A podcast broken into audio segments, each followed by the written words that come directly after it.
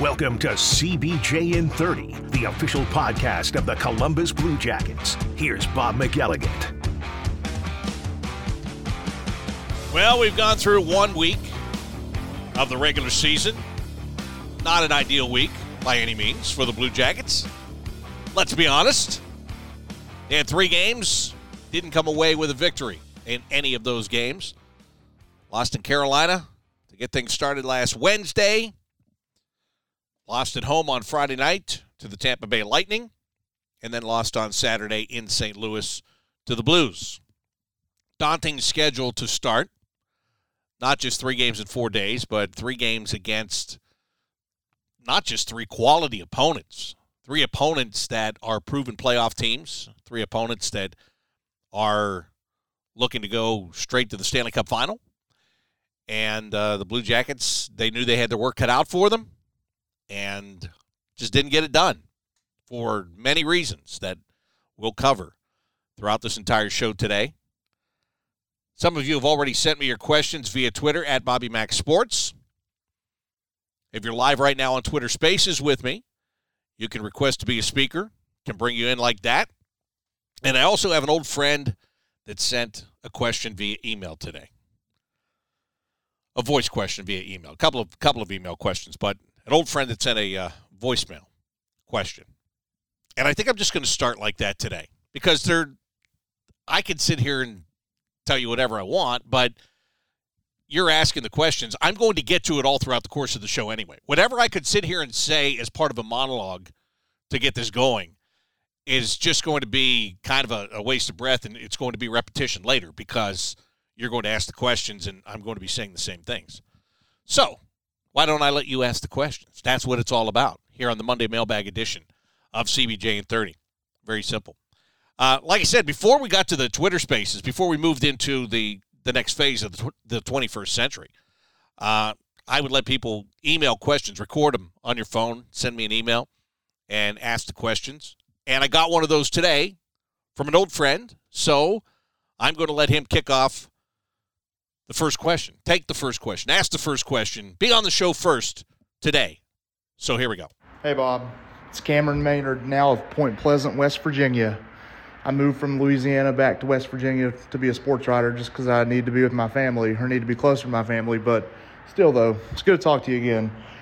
I'm pretty busy now, but I still follow the Jackets as much as I can. You know, I read the articles online, I read the stats and all that, and, and you know, try to watch every game that I can. I plan to go to some weekend games this year because I usually have weekends off. But um, but yeah, that's just a little you know background of where I'm at right now. But you know, it's good to talk to you again. I know that we're 0 and 3 and I haven't really got to watch a game this year because I've been, you know, working. But tell me what you think is the biggest problem with the Jackets right now. It looks like it's going to be a long season as far as I'm concerned. I mean, I know it's only three games. You know, yeah, it's, I mean, it's still a long season, but you know, the first three games are any indication, then it's, you know, probably not going to be a very fun year. But you know, I just wanted to hear your opinion on it, and um, you know, I'm going to root for this team like crazy. You know, go to some games, and I hope we get together. You know, I know we played the Lightning Hurricanes and Blues first three games. You know, that's understandable, but, you know, I just hope we get it together. So I'd like to hear your opinion on what you think has gone wrong so far this year. As always, Bob, love listening to you. Love listening to, you know, your CBJ and 30 mailbags. And um, look forward to uh, hearing your insight on all this. Well, Cameron, thank you very much, and uh, great to hear from you. And get updated because, you know, it's uh, that Cameron. One thing I love about Cameron is Cameron puts it all out there. There, like he, he's not just uh, uh, somebody that comes on and asks a question. I mean, he's like fully invested, and he wants to let you know what he's doing and um, what he's thinking, and and all that. And that's great. That's great. So welcome back, Cameron. I appreciate it. The biggest problem, keeping the puck out of the net. You know, same as last year. Same as what we talked about on this show last week and the week before, and the um, the results as far as playing a, a more stiffer team defense has not shown itself yet. Four goals against Carolina, five against Tampa, five against the St. Louis Blues. Uh, so I think uh, the biggest problem is defense, and I think uh, running a close second and maybe even in a tie is self inflicted wounds, bad decision making at bad times, turnovers, Uh, I mean, you look at. I can give you a couple of examples right now, right off top of my head. I can give you one from every game. Look at the Carolina game. You have a one to nothing lead. Jack Roslovic turns the puck over to Seth Jarvis, right in front of the Blue Jackets net. Jarvis scores, creates momentum in a sold out building for a team that you know the Blue Jackets were right there with at that point in time. Bad mistake, self inflicted, gives them life. They go on, they win the game. Look at the Tampa game. The biggest thing about the Tampa game was nobody took care of the middle of the ice. There were guys standing in between the circles and down about a foot atop the crease, standing by themselves. One of those guys is Steven Stamkos. He doesn't miss very often from that area. He didn't miss in that game. You could look at that game and say, well, there were two pucks that the defenseman actually put in to their own net. Yes, that that's true. Those are those are bad breaks, but when guys are just allowed to stand in a prime shooting area, that's a problem.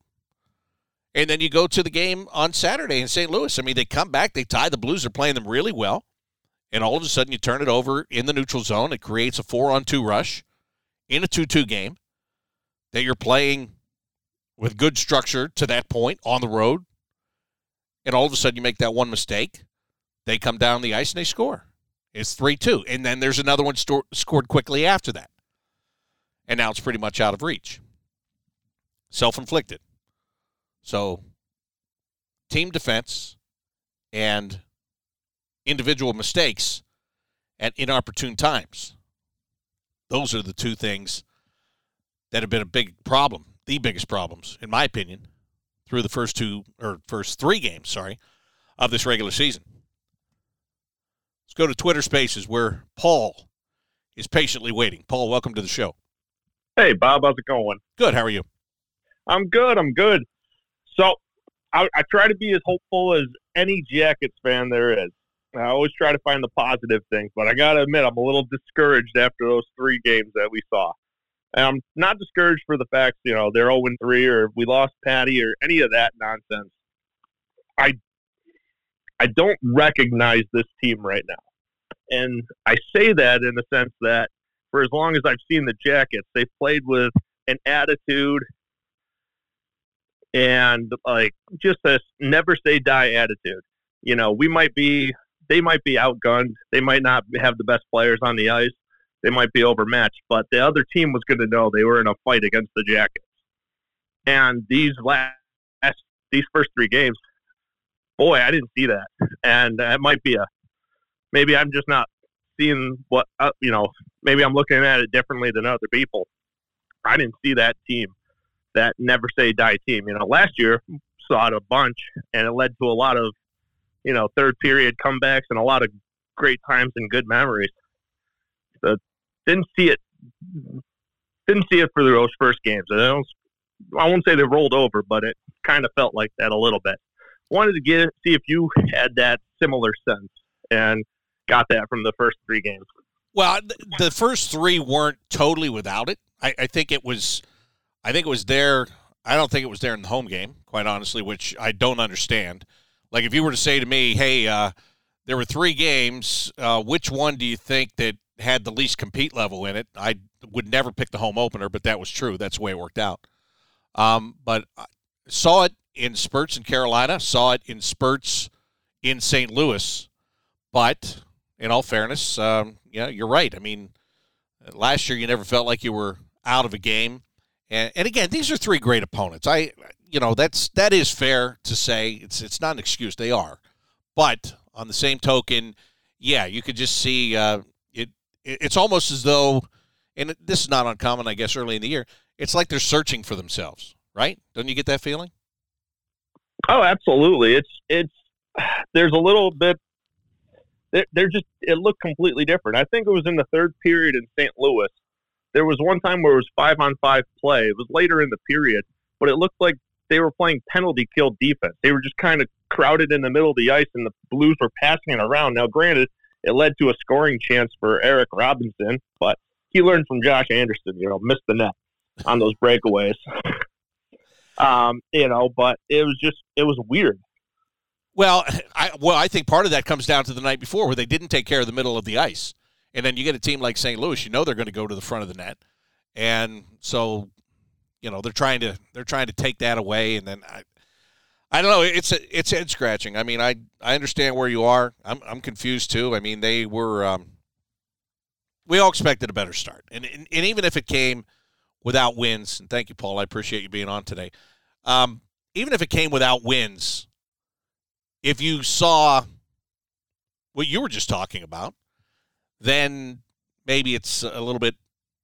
Well, it's not going to be easy to swallow, but you know you can at least say, "Well, I, I see the, I saw the the makings of what it's going to be," and and I don't know that that we saw that in those three games. And listen, Patrik Laine's injury is big. It's really big on this team. I think it's big for a couple of reasons.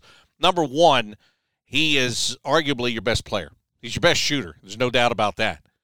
And you finally had, for the first time ever, him and Johnny Gaudreau, and you had a couple of weapons on the same line that were dangerous to go out there and and get you at any point in time when they were on the ice together. And you had it for not even half a game. And it was gone. And now you're struggling to figure out who's going to play there. Justin Danforth gets a chance. Gus Nyquist gets a chance. Who the heck gets a chance tomorrow? I don't know. We'll see. But um, that that makes a difference, but it shouldn't make all of the difference. Um, because last year this team had to play for a big stretch without Patrik Laine because of an injury, and and they were able to do so uh, better. But I, you know, I think it's I think it's fair to say it's a psychological blow too because you know we spend months talking about Johnny Gaudreau, Patrik Laine, Johnny Gaudreau, Patrik Laine, Patrik Laine, Johnny Gaudreau, and and you don't even have it now, and you're trying to figure it out as you go. There's nobody of his caliber on that roster. There's just not. So you got to figure it out. And as they're trying to figure it out, they're sputtering there. And then, and, you know, if one guy doesn't work out, now you're putting another guy there and you're changing this line, changing that line, and you're not having the consistency. So it is a factor. Do they have to get over it? Yeah, they do. They're, they're, they're not going to have them for three to four weeks. So you can't sulk, you can't pout. You, you just got to go to work and figure it out. But it is uh, it is a factor, no doubt. Donald, you're next up. Welcome to CBJ in 30. Hey, thanks, Bob. It's been a while. It's always great to hear Cameron's voice. I mean, your voice. what do you hey. think? What, what, do you think? I'm doing an impersonation there? Nah, nah. I'm just kidding. You. Cameron's an old friend of the show. We all love Cameron, right? Yep, exactly. but uh, you know, Columbus, Ohio fans, we kind of are spoiled with the Buckeye football stuff going on. Thank you. And then we, Thank and then you. you know, like we're, we're used to the excellence there, and a lot of people are freaking out.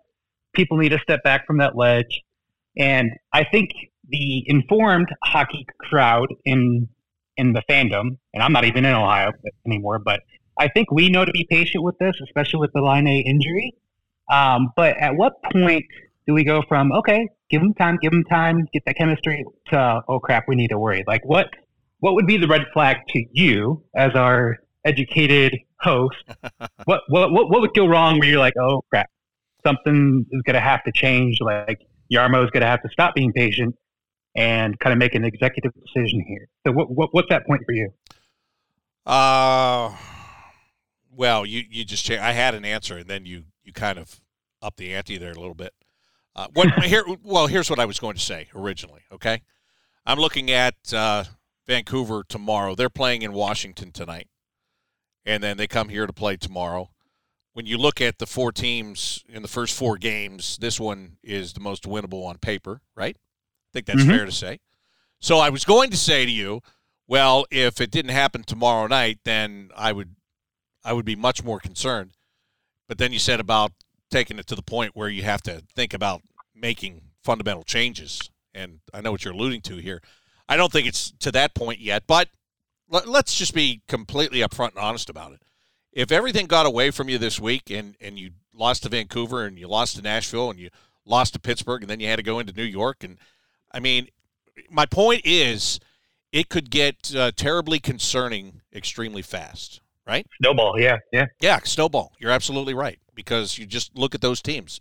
And like I said, Vancouver, you know, you hope to take advantage of them because they're playing tonight and then they have to travel in here. Um, you know, Nashville, they started off in Prague, so they're kind of in that little, you know, they're returning to North America, and I'm sure they're getting readjusted. But you know, they just they didn't play well over the weekend, and they got called out for it. So you know they're going to be hungry when they come in. Um, Pittsburgh is Pittsburgh. I, I yep. talked about this. You keep waiting for them to age out. They're not. I, they just destroyed Tampa the other night. Um, so you've got that, and then the Rangers are, you know, predicted to win the division. So, yeah, it could snowball in a hurry.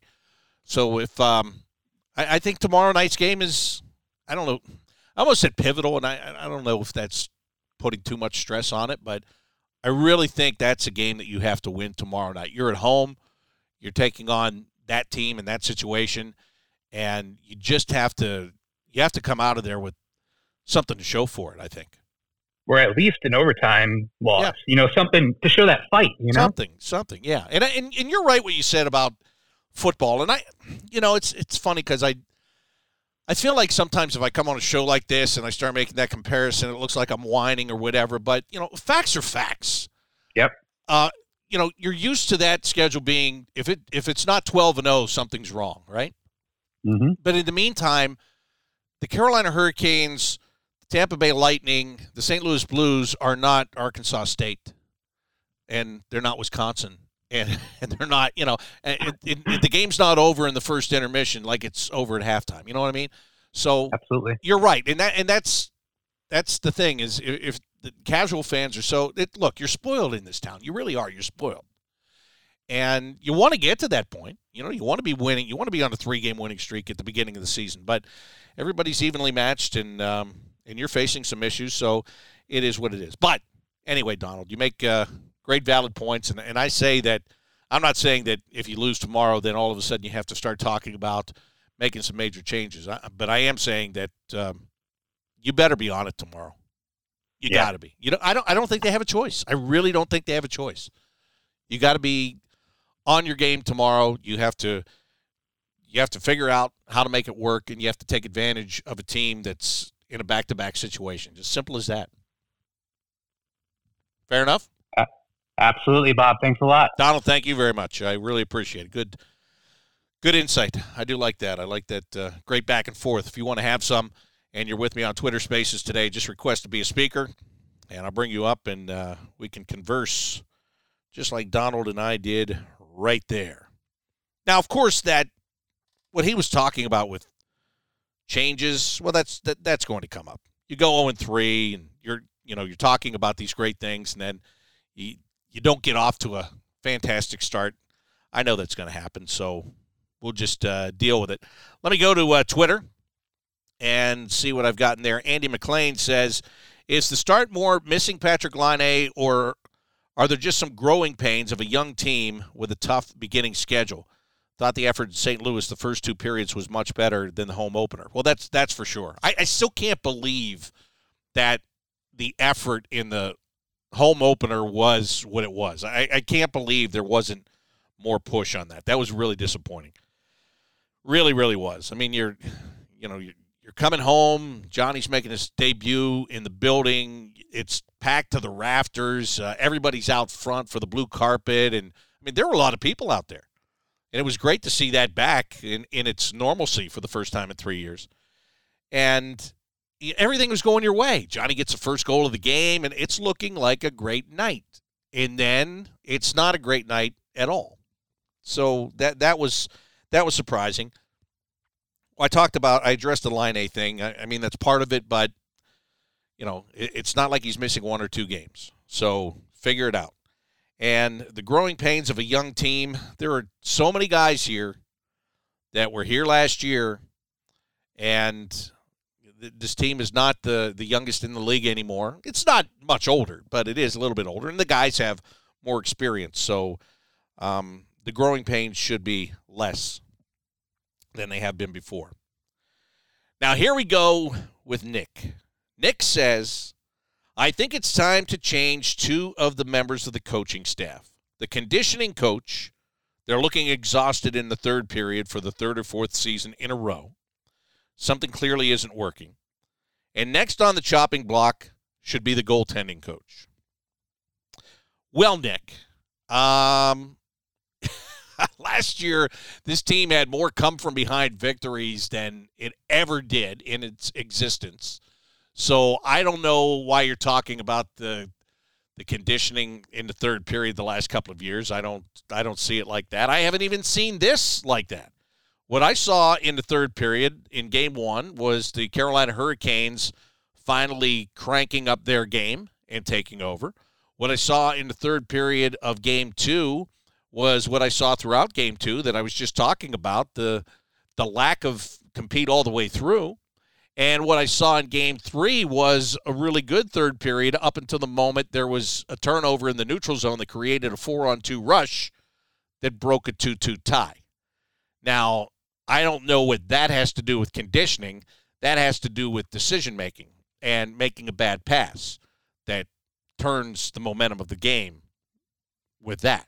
Okay? So so I'm not I'm not in agreement with you on that. And on the goaltending front, if you just looked at the goaltending numbers or no, I take this back. If you just looked at the score of the games and said four, five, five, and the goals against, well, the goaltending must be terrible. No, it's not. No, it's not. Daniil Tarasov actually has some great numbers, and he's 0 2 having given up five goals and four goals. You know, the um, the goaltending coach works with the goaltenders on their positioning and uh, their technique. There is more to goaltending than the goaltender.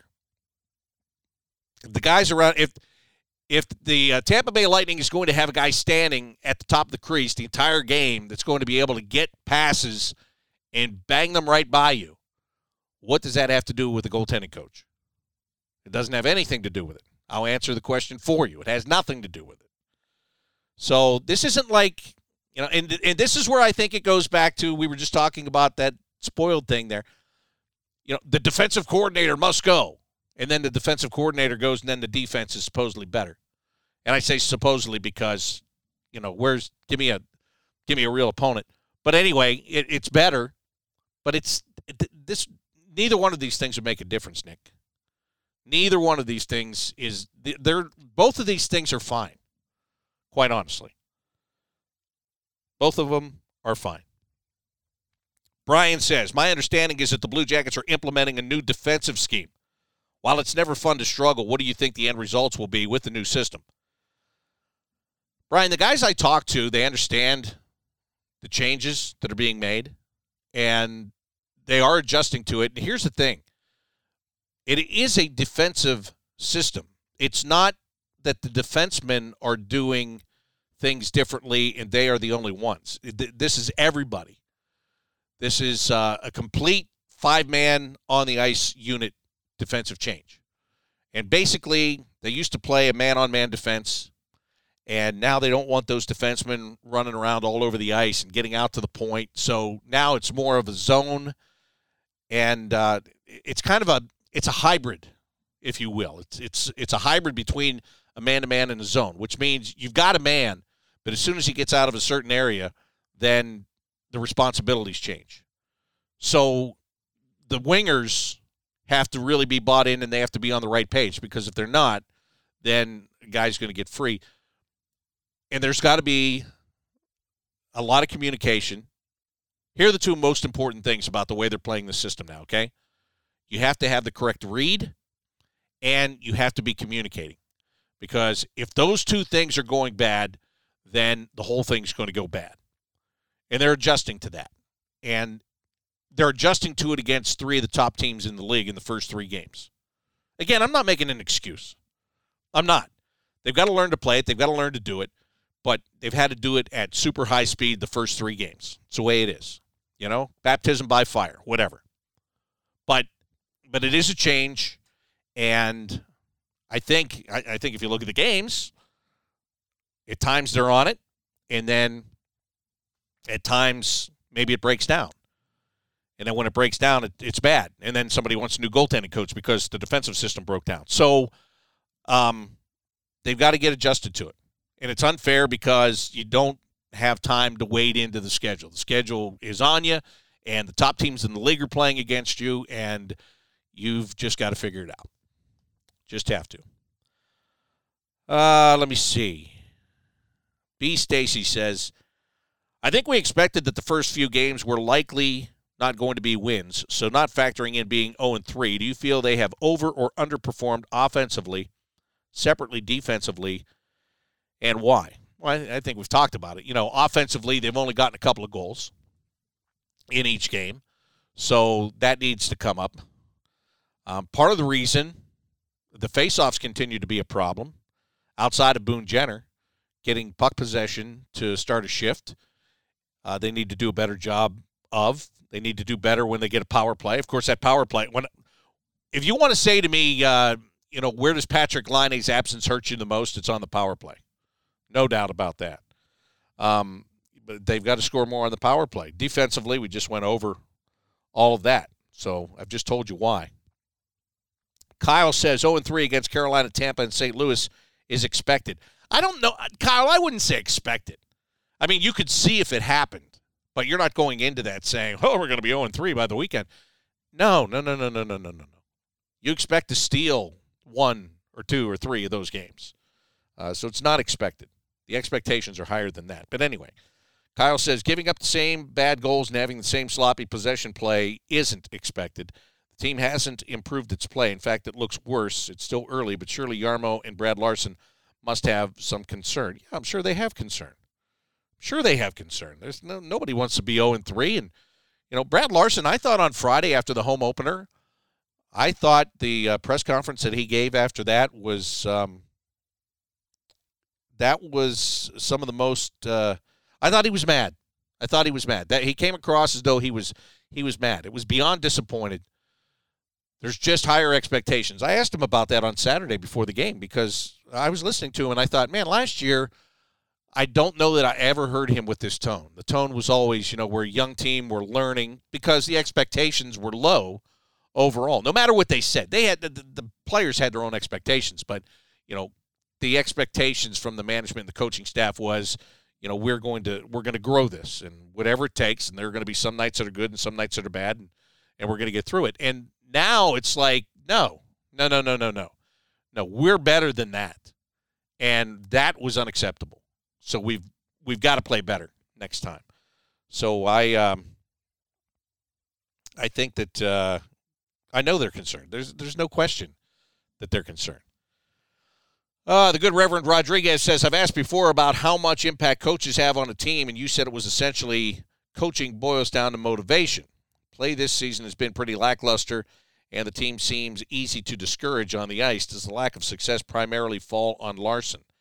Well, it's it is about motivation, but on the other hand, um, a pro athlete should be motivated when he shows up, right? I, that's that's what you're getting paid for. You your motivation should be within yourself. Number one, um, but as far as the uh, as far as the other stuff, you can design a system, you can set up plays as a coach, but you're not executing them. You have your players have to go do it. And when they do it and it works, you look like a genius. And when they don't do it and it doesn't work, you look like a fool. And you know, he Brad Larsen's not playing the game. Brad Larsen is and he is motivated. He's talking to guys individually. He's trying to to get uh, their heads on right.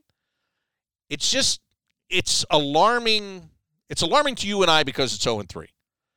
And now for me to say it's not as bad as we're making it out to be might sound ridiculous. But that being said, um, I, I just told you about the the level of competition that uh, that they faced to get it going, and, and you know there's there's going to be bumps in the road. You hate having them early and and you hate being 0 3. Nobody likes it.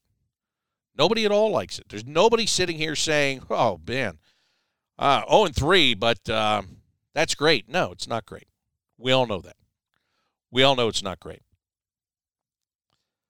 If you want to be on the show, all you have to do, if you're with me uh, live on Twitter Spaces here this afternoon, all you have to do is request to be a speaker, and uh, you can jump on and ask your question live.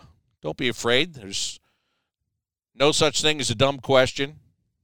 Yes, there is, but I'm sure you won't ask it. I love when people say that. They go, "There's, there's never like teachers say it, right? There's no such thing as a dumb question." You stand in a group of reporters and listen to some of the questions, and then tell me there's no such thing as a dumb question. I will guarantee you, I've asked a dumb question. Guaranteed. Not now, not intentionally, really. There, there have been questions that I've started to ask, and then they've gone completely off the rails because I lost my train of thought, or, or I thought I knew what I was going to talk about, or and then and then I didn't. Look, I've asked dumb questions. There are dumb questions, but there there's not one that's going to come from you today. So just just request to be on the show and ask me your question. Make you a deal. I'll tell you if it's a dumb question. No, I'm just kidding. I know you're not going to do it. Hey, here's an email I got uh, from Lauren. Lauren from Florida says, like so many Blue Jackets fans, I've really enjoyed your shows over the past few weeks, and the build-up for the season has been very exciting. My concern is that despite having acquired and developed amazing talent, the same mistakes from years past are still being made. We play the first 10 to 20 minutes like our lives depend on it, and then start to lose control of the game. With John Tortorella, we were all defense and lacked offense. With Brad Larsen, we're all offense and no defense. And we always seem to let our fantastic goaltenders down with how we play in front of them.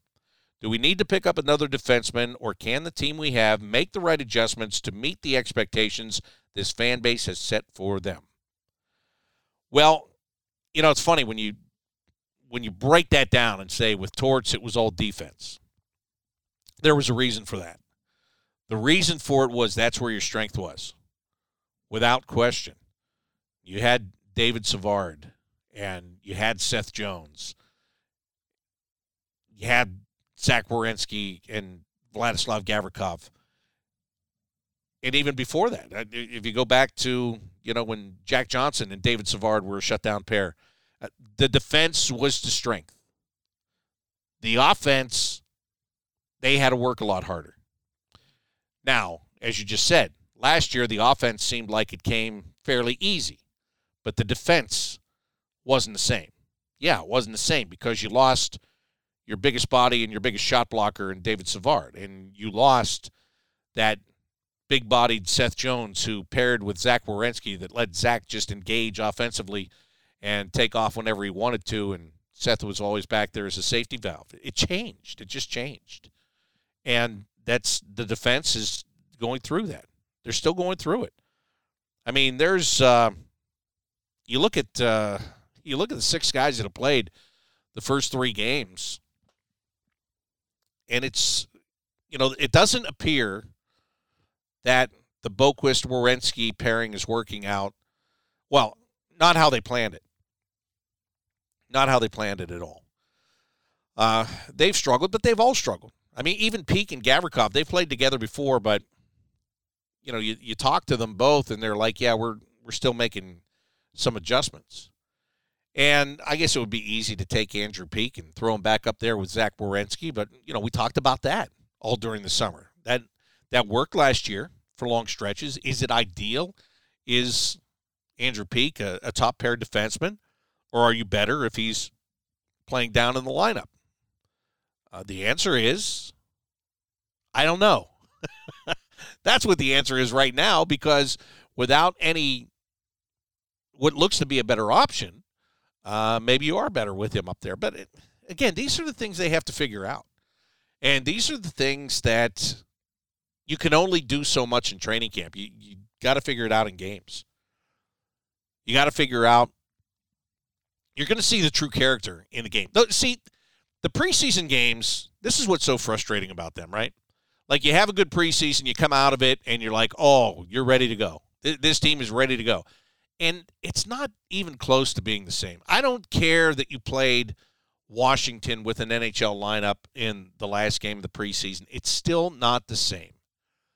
The energy, the compete level, it's it, it's not what it is in the regular season. So a lot of these things, the only way you can figure it out is by playing the real games and evaluating and adjusting from there. Really simple. But what happens tomorrow? Do they do they make changes? Like, do they uh, do they take somebody out of the lineup? Do they put somebody else back in? Um, you know, Blankenburg hasn't played yet. Foudy hasn't played yet. Uh, do you mix guys? Do you mix guys up? Like at practice today, it really looked like uh, Nick Blankenburg is practicing as though he's going to play in the game tomorrow. And if he does, are you surprised? No. Who does he go in for? You know, that one could be a surprise, I guess. But he was skating today looking like he's going to play tomorrow. And as I said, he hasn't played yet, so he hasn't played yet, and the defense has had its problems. So, or even if you take somebody out, and if you take somebody out, it's not going to be Zach. It's not going to be Gavrikov. It's not going to be Peeke. So, could be the other half of the six. Any of those other guys could come out in favor of him. So, um, it wouldn't be surprised. But you got to do you got to do something. You got to try something. Or if you want to try something, is what I really should say. If you want to try something and see if it's going to create any kind of a spark or change something, tomorrow's probably a good day to do it. So we'll see if uh, Nick Blankenburg draws in tomorrow. Tommy K has this question for me. How do you see the European trip affecting the team? Of course, it depends what the record is going into Finland, but I think it can be good for them. Big question Will Patrik Laine make it on the ice in his hometown? I hope so. Four point trip and team can be reborn coming back home. Well, that is true. Now, let's not forget that there's quite a few games between now and then, right? I mean, those kind of trips can go either way. Um, but you still have the the daunting task this week Vancouver, Nashville, Pittsburgh, all at home, then to New York to play the Rangers. Then next week you have Arizona. That seems like it could be a nice little lift on the schedule. But then at the end of the week you got to play Boston before going to New Jersey. Every time I say New Jersey, I have like seven comments that I want to make, and I, and I want them. I, I got to shut them off because it's too early. It's too early. I got to shut them off. But you got to go play New Jersey right before departing for Finland. So let's see, one, two, three, four, five, six, seven games before you even go to Finland. So that's that's more important than the Finland trip. And oh, by the way, don't forget, you're playing the defending Stanley Cup champions in Finland. You're not playing um, the Arizona Coyotes there. You're playing the Colorado Avalanche. So it'd be nice to get four points. Really nice. Um, I think the trip can be good for them. Yes, it's going to be a good bonding experience. Um, I would imagine Patrik Laine is going to try to do everything he can to be healthy and back in the lineup by the time that trip is taken. I would be if I was going to my hometown and play, especially no, if I was going to my hometown, not a big deal, right? It's four hours away. For him, it's a really big deal. You're going to Finland and you're going to play for an NHL team in your hometown. That's a really big deal. So I will guarantee that he is going to do everything he can to be able to play in those games. Is that going to be enough? I can't tell you right now. But I guarantee he's going to do everything that he can to be ready to play in those games. I think the uh, the consequence of the trip comes on the other side of it. Even though there's like four or five days without a game to get reacclimated to North America, you know I've seen teams do this. Um, remember, the last time we went over there, we went to Sweden, and it was at the end of the preseason, and the first two games of the regular season were there, and that seemed to be, you know, that seemed to be better, easier. I don't know. Of course, we've never done this, so maybe I'm just full of it. Uh, never done this where you played X amount of games and then you know play ten games and then go over and then come back again. But I think if there's uh, if there's any fallout from it, I would expect it to be on the back end of it. I but I think the trip itself, yes, I I agree with you. I think it's uh, I think it has a lot of positives, and um, I think it can be good for for the team for sure. Jacket Bill says, do other teams use this hybrid man-to-man slash zone defense? Seems to me it requires too much split-second decisions and communication to work effectively, especially for a younger team. Why and who decided to go this route? Well, the coaches decided to go this route. And the reason why is because what I told you before. They don't want their defensemen chasing guys all over the ice. They want to keep them more in a certain area because if you're chasing guys all night, then two things. Number one, you can get out of position. Number two, you're going to be really tired by the third period. Maybe that's why that uh, was that Nick earlier. Maybe that was maybe that's what Nick was seeing in those last couple of seasons with the man to man. Maybe they look tired with the man to man, but they're just trying to they're trying to simplify it. They're trying to simplify the play, but it is requiring more thought and communication, right? Do other teams play it? I'm sure they do. It's copycat league. It doesn't seem like anybody has an original idea anymore. And even if somebody comes up with an idea that's somewhat original, it's still based off what somebody else has done, just with a tweak. So uh, I'm sure other teams are doing either the same thing or something similar. But um, but you know what? I, I also don't think I don't think you can just look at it and say, well, these guys are young, so they can't do this. Young doesn't mean stupid, always, sometimes. But, you know, young also means, to me in this case, like learn to play like this. Learn to to do this system. It's going to be much better when you do. And you know the saying, you can't teach old dogs new tricks. But um, I, I don't I don't have a problem with them making the change. I don't because they are smart. Um, one thing I was told by one of the coaches is that it it really it really takes a lot of cohesion between the players. Which, if that is the case, I think that this is a good group to do it with because there is cohesion between these players.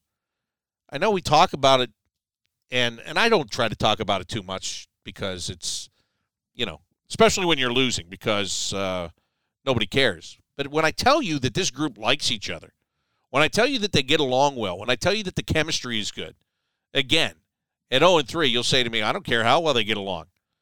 Win a game. And you'd be right. You're fine. That's I would totally be okay with you saying that. No doubt. But you know, if you have a bunch of players that are that are not on the same page, and I'm talking about on and off the ice, like especially off the ice, when you're playing with your friends, okay, let's just say this. If you go into your workplace, whatever it is, whatever you do, I don't care what you do, it doesn't matter to me. We're talking about atmosphere and camaraderie. If you go into your workplace and you, for the most part, like everybody that's there. Um, and maybe you don't like everybody because that's really pushing it. But maybe even the people that you don't like, you can still work with and get along with. All right, let's put it that way. In that situation, if something comes up, if you're given an assignment or a task as a group, and you you get along well, you like each other, uh, maybe you maybe you hang out after work, uh, a number of you, whatever. When you get that task, and you've got to work together on it, there's a pretty good chance that you're going to do a good job on that task, right? Because you already have the relationships that put that into place.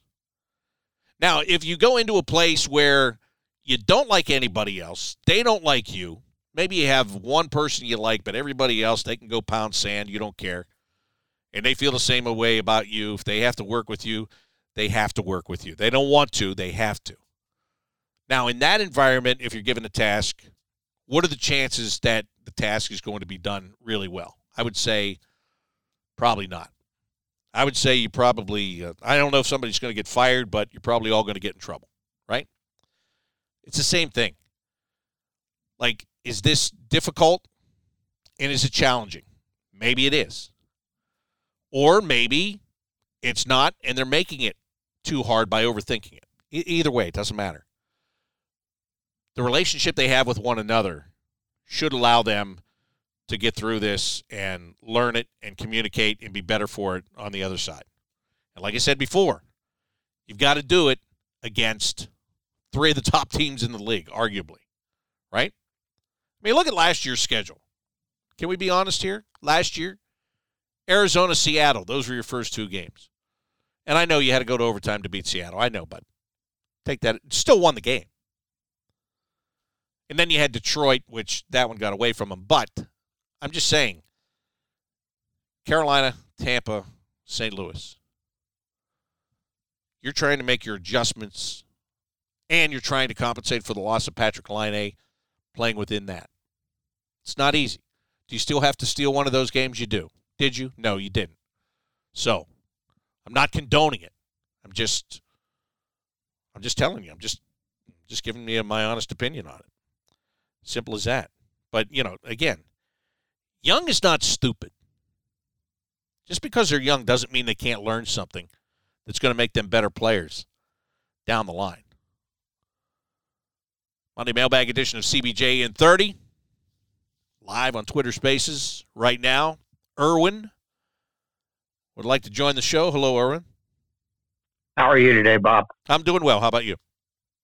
First of all, I'd like to say thanks for taking time out from your schedule, not only to do this show, but to do the Inside Edge. They're informative, they're entertaining, and I thoroughly enjoy your efforts. Thank you. I appreciate that. I'll pass that along to Jody Shelley because, um, you know, it's um, it is our schedule. We're not taking time out. I mean, this it's what we do, and we enjoy doing it. But uh, uh, yeah, there are some right. days, eh, like any work, right, Irwin? There are some days where you're like, oh, I, I got to do this other thing, and then um, and then you sit down and you do it and whether it's talking to you or whether it's talking to the players and, and having those conversations you we always walk away from all of these shows saying that was great it's never a waste of time i will honestly tell you that so thank you yeah i wanted to say you know some of our fans are in a bit of a, a panic and i think it's because of unrealistic expectations but I was at Nationwide Arena for the last game 17 months ago, and I remember what a mess that team was and they closed out that season. I think they went like 5 19 and 5 in their last 29 games.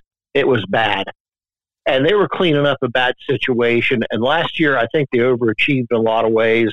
They won their first nine overtime games. I mean, a lot of things went right. But I still feel that there's the, uh, the lack of an elite center there. They have to get better defensively. I mean, just going out and signing Johnny Gaudreau does not auto- automatically make you a playoff contender or a Stanley Cup contender. Uh, we went 7 23 and 1 against the top nine teams in the East last year. That's the eight playoff teams plus the Islanders. And ironically, that's the same record the Montreal Canadiens had against those teams. So I think when I look at success for this team and progress, the first thing I think they need to figure out is how they're going to play with the big boys. You ever thought about hosting a show like this, Irwin? You know, if I did, I, if, if I did, I'd be canceled two weeks in. well, that, that's yeah, there is that. But uh, what I'm saying to you is, uh, kudos to you. I mean, you just you broke that down perfectly. Quite honestly. Yeah. Then, then another thing that I looked at this year that even if they are in playoff contention, you need to take a better look at the back end of the schedule. They have an afternoon game with Edmonton on it. I think it's on a Sunday on February 25th. And they got to fly out right after that game, go to Minnesota and play in the afternoon the next day. And then over the next 35 days, they've got 12 of 15 on the road. And that includes a West Coast trip. So I figured it, even if they were in playoff contention, that's going to be a rough thing to overcome. So you know, I, am looking at progress. I say they got to play better against the teams on the East, and they got to show that they can go out on the road, especially on the West Coast, where it was a disaster at the end of the season. They lost all three games, and establish that they can go out there and be a force, and not just come home, you know, with a one point or two points, but be more of a four, five, six point team when they go out there. Yeah, yeah, you're right. When you're you're looking at the at the big picture right now, you're not looking at the the three games or four games look going into tomorrow night. And, and you're right about that because it's a very uh, heavily home laden schedule early. And there are reasons for that. The building's not available a lot in the month of uh, March. So they're going to be road warriors at the end. Um, yeah, it's uh, all, everything that you said is is absolutely right, and especially just adding Johnny Gaudreau doesn't guarantee you that you punch your ticket to the playoffs. It, it doesn't, and you're right about that. And the defense has to get better on this team, and it, it has to get better from within. And if it's not going to get better from within, then it's got to be addressed. Um, the center position, you're right. Look, nobody's talking a lot about Jack Roslovic here, And I didn't think he was bad in St. Louis. As a matter of fact, I thought he had a couple of chances and, and the puck bounced on him and he, he really didn't get a shot in either one of them. But, you know, I mentioned earlier in the show the turnover that he had in Carolina was egregious. Um, you know, other than Boone Jenner and, and winning his faceoffs, when you look down the middle, you know, you're still, well, Kuraly's always solid. But, uh, you know, Roslovic has had his struggles. Uh, Cole Sillinger's just in his second year in the NHL. He's, he's doing a good job. But, yeah, you're right on all your points. You, you, yeah. You I, I liken the I likened the addition of Gaudreau to somebody giving you the gift of a car, a brand new Ferrari in your driveway, and you go out to drive it and you find out it doesn't have a steering wheel. I mean, there's still parts that need to be added here. And the center thing is the thing that intrigues me the most. I know there's a couple of prominent free agents this year. You got Dylan Larkin, who could be free. You got Jonathan Toews, who, although he's old, he's a 60% beast in the face-off circle. And, you know, whether it's done through free agency or it's somebody that they develop or, you know, even if they miss the playoffs this year and they fall in that Connor Bedard lottery and win it, uh, you're not going to have to give me a hug because I'm going to be upset over that. that's a great point. You know, and that's what I've told people all summer. You know, when they ask me, "Are the Blue Jackets going to be better?" The answer is yes. And I, you're 0 3 right now, so people are rolling their eyes. But yeah, they're going to be better. But I didn't promise anybody they were going to make the playoffs either, because they're, as you put it at the beginning, there's still a, a realistic point of view here. Do I think they could make the playoffs? Absolutely. Do I hope they're going to make the playoffs? You know it. But um, but there there are still there are still pieces to fix here, and uh, and you know that defense that we're talking about too. They've addressed it heavily in the draft, and those guys are going to be ready at some point, but but they're not ready yet. So maybe the maybe the solutions are a little bit further down the road than we might like to think that they are. You know, Erwin? Yeah, I'll let you go with this comment. I, I think more in terms of baby steps. Yeah. I'm a full season ticket holder. I go to every single game. If I see that they're entertaining to watch, that they're competitive every single night, and that I see that they're making progress. They're playing better against the powers of the East and, and things like that. I'm going to feel pretty good about this season. If they could even make the playoffs, that would be a bonus. But I still see the road that we're on as being a bit longer than what some people realize. It's it's it's like when you take a six year old kid on vacation and he sits in the back seat and all the way there he keeps saying, "Are we there yet? Are we there yet? Are we there yet?" We just need to be patient about this thing. I think. I should really just end the show after this because you've you've put it all in great perspective, and I really appreciate it. I, I really do. Thanks for being uh, thanks for being a realist and uh, for for spelling it out, and even more importantly for for being that season ticket holder that's there and, and looking for that progress. And I do think that's progress that you're going to see as we go through. All right, thank you, Bob. Erwin, thank you. Really appreciate it. That's a tough one to follow. That is tough to follow. That was really good. But I'm going to give somebody a chance to follow it. I certainly am. And I'll tell you who I'm going to give a chance to follow that. I'm going to give Todd the opportunity to follow that up. Hello, Todd. Hey, Bob. Thanks for putting this on and taking some questions from everybody. Sure. Um, you know, I know it's early in the season, um, and I'm not down as much as a lot of people are that you see out there. But the same thing when when you're seeing them trying to implement a new system, um, you know these guys. While I understand they're young, they've been playing hockey the majority of their lives, and the coaching staff can't be reinventing the wheel here. I know it's a hybrid uh, man and zone system, but they look completely lost. You know, there's an instant panic the moment that they get hemmed in their zone. Uh, you got the defenses looking up, where I would assume a winger is supposed to drop down and help out, and he sees that he's not there. So he'll shift into man immediately, and then it just they can never get out of their zone. And I don't know. I guess my cause for concern is again the coaching staff's not reinventing the wheel. These guys have all played zone at some point. They've all played man. Um, they just look lost, and I, I don't. I don't know. I don't know that that's something that can be fixed mid-season with who they have out there right now. Well, I, it's going to have to be. Again, I, I, think some of that is, and you're right what you said because the players have said that too. The, the players have said like, listen, this isn't really different from things that we've done before. We've done this, you know, at some point, at some point in their lives, like you just said. That's all fair.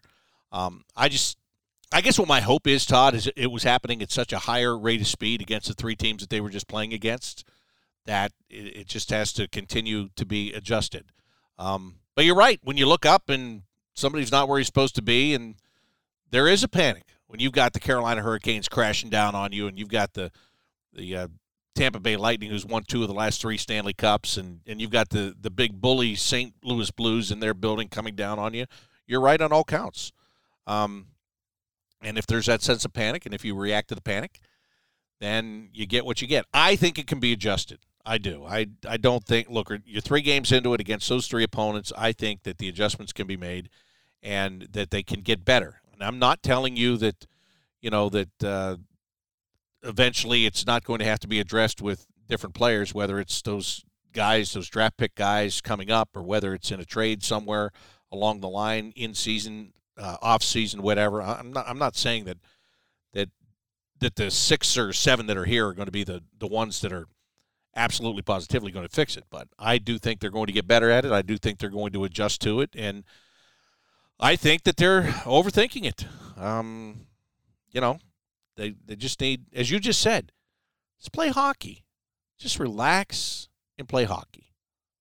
Sounds so simple, but uh, you know sometimes sometimes the, the simple things in life become much more complex when our brains get in the way, don't they? Happens a lot. Happens to the best of us. Happens to the best of us. That's what I say. So the Blue Jackets are back on home ice tomorrow. They're going to be taking on the Vancouver Canucks. As I mentioned uh, earlier, the Vancouver Canucks have a game tonight in Washington against the Capitals. And then they will head here for the game tomorrow night. And I, I still think there's a lot of emphasis on this game because it is a winnable game on paper. You have to transfer it from paper to reality. Vancouver comes into tonight's game with uh, an 0 2 record so far on the year. They could be 0 3 by the time they uh, arrive here tomorrow. I mean, there is something to play for there besides them looking for their first win. It's that uh, Bruce Boudreau is now coaching the Vancouver Canucks. And of course, it all started for him in Washington with the Capitals. So I'm sure they'd like to get him a win. And let's just say that they don't get the win tonight. Well, then they too are going to be a desperate team coming into play here tomorrow against the Blue Jackets. It's not easy. It is not easy. Nobody is going to come into the building and say, hey, it's your place. We're not going to play as hard. You go ahead and take the points. It's just not the way it works, not the way it's going to happen. Uh, you got to go out there and make it happen. You got to go out there and work for it. And that's what I expect the Blue Jackets to do in the game tomorrow. Um, they really don't have a choice. You, you heard Gus Nyquist, uh, or maybe you heard him, maybe you didn't. He talked after the game well, he talked after the home game on Friday, and he said uh, 0 3 is unacceptable. We got to find a way to win tomorrow night. They didn't. And if 0 3 was not acceptable, you can bet your bottom dollar that uh, 0 4 isn't either. So these veteran guys are going to try to carry him through tomorrow night. Just take a breath, right? They had yesterday off, practice today take a breath, go to work tomorrow. Just just get it together. just get it together. And uh, simple advice, but it's uh, it's what's got to happen. And it's the start of a big week. Again, the Blue Jackets home tomorrow against Vancouver. They've got uh, Nashville here on Thursday night. Pittsburgh is here on Saturday night, and then right after that game, head to New York to take on the Rangers. All the home games this week get underway at seven o'clock. So Make sure you join us out at uh, Nationwide Arena. Pre-game coverage starts on both the radio network and on Bally Sports Ohio at 6:30 for all of those games as well. Thank you for being here today and, and coming up with the great questions that you did. I understand your frustration. I understand uh, your disappointment. We're all there. We're all, I'm I'm right there with you, right there with you on every single bit of it. I understand. I get it. But uh, hopefully, we're all going to feel much better after tomorrow night when the Blue Jackets hopefully beat the Vancouver Canucks. I mean, that's that's the idea, right? Show up, play hard, win the game. just like that. See if they can do it tomorrow night. So, once again, thanks for joining me on a Monday mailbag edition of CBJ and 30. Love doing this. Love being able to go back and forth with you. It's awesome. Till next time, this is Bob McElligott saying so long.